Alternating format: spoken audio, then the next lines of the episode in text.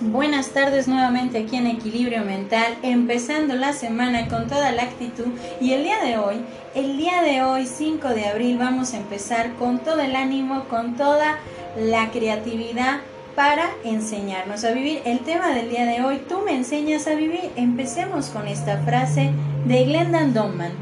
Cuando los padres disfrutan realmente la compañía de sus hijos, se convierten en los mejores maestros que los niños pueden tener. Entonces, empecemos con este tema. Creo que una de las enseñanzas más grandes que podemos recibir de los niños es la valentía por vivir, por crecer, así como ir aprendiendo por medio de la exploración. La grandeza de vivir es poder disfrutar de aquellos momentos que se vuelven únicos en la vida para compartirlo. Y porque de alguna manera o de alguna forma podemos formar parte de nuestras memorias, que en el futuro vamos a recordar. Y claro que van formando parte de lo que conocemos como historia de lo vivido. Aquí nos suena familiar el cuento de Jorge Bucay, en donde decimos que hay que recordar lo vivido. Empecemos con esta parte. Imaginemos qué es lo que los niños también nos pueden enseñar. Aquí me voy a permitir poner esta analogía donde le vamos a poner demasiada atención para entender qué es lo que nos enseña a vivir un pequeño. En cierta ocasión una mujer con su hijo pasaron por una situación algo compleja, pero en la actualidad algo muy común. Se enfrentaron al hecho de volver a empezar desde cero.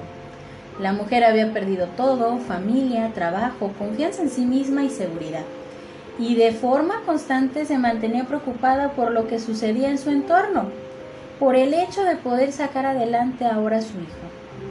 Porque no le faltara nada, pero la mayor preocupación que lo, la congojaba era que su hijo se sintiera solo o que no confiara en que su mamá podría enfrentar esta nueva realidad. Y claro, la madre, Todas las noches se quedaba inmóvil solo observándolo dormir, y era el momento donde ella podía estar un poco más tranquila.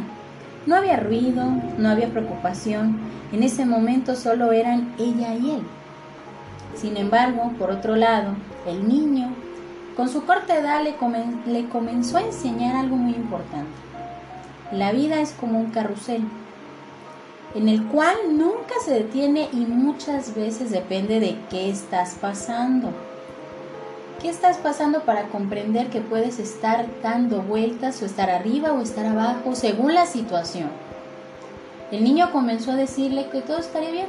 Y claro, podemos pensar que el niño no se daba cuenta de lo que vivía en ese momento. Pero era claro que comprendió desde el inicio todo. Tal vez solo tal vez por suerte de la madre o porque era el tiempo adecuado de que todo cambiara.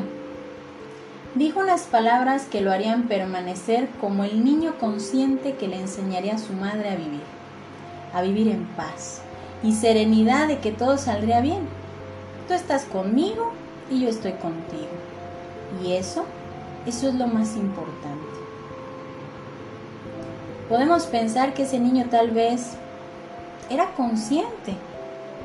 Podemos pensar que fueron palabras de consuelo o que simplemente era el momento de resurgir del mal tiempo, valorando todo lo que pasaba y sacando lo mejor del tiempo, del escenario, al que muchas veces nos podemos enfrentar. Si somos más observadores, si prestamos más atención a la vida o a lo que nos va enseñando con los niños, veremos que la vida es más prometedora, más realista, porque algo que ven los niños dentro de la fantasía es la realidad, de lo simple y de lo que es mejor para experimentar y retomar para vivir. Dedico este fragmento a todos los niños y niñas que se convierten en los maestros de los adultos con su dulce inocencia en su mirar y en su vivir. Entonces, la clave es muy fácil. Seamos observadores, veamos la manera tan fácil que pueden los niños ver la vida, no con las complicaciones de los adultos, no con el miedo, la inseguridad o la falta de confianza, porque si algo nos enseñan los niños es a tener esa valentía de entender que la vida, la vida se tiene que disfrutar para poder vivirla de lo mejor. Y me despido con esta frase de Michael Jordan. Algunas personas quieren que algo ocurra, otros, otros sueñan con que pasará, otros hacen que suceda. Entonces, empecemos a ver qué me enseñan, qué me enseñas tú a vivir.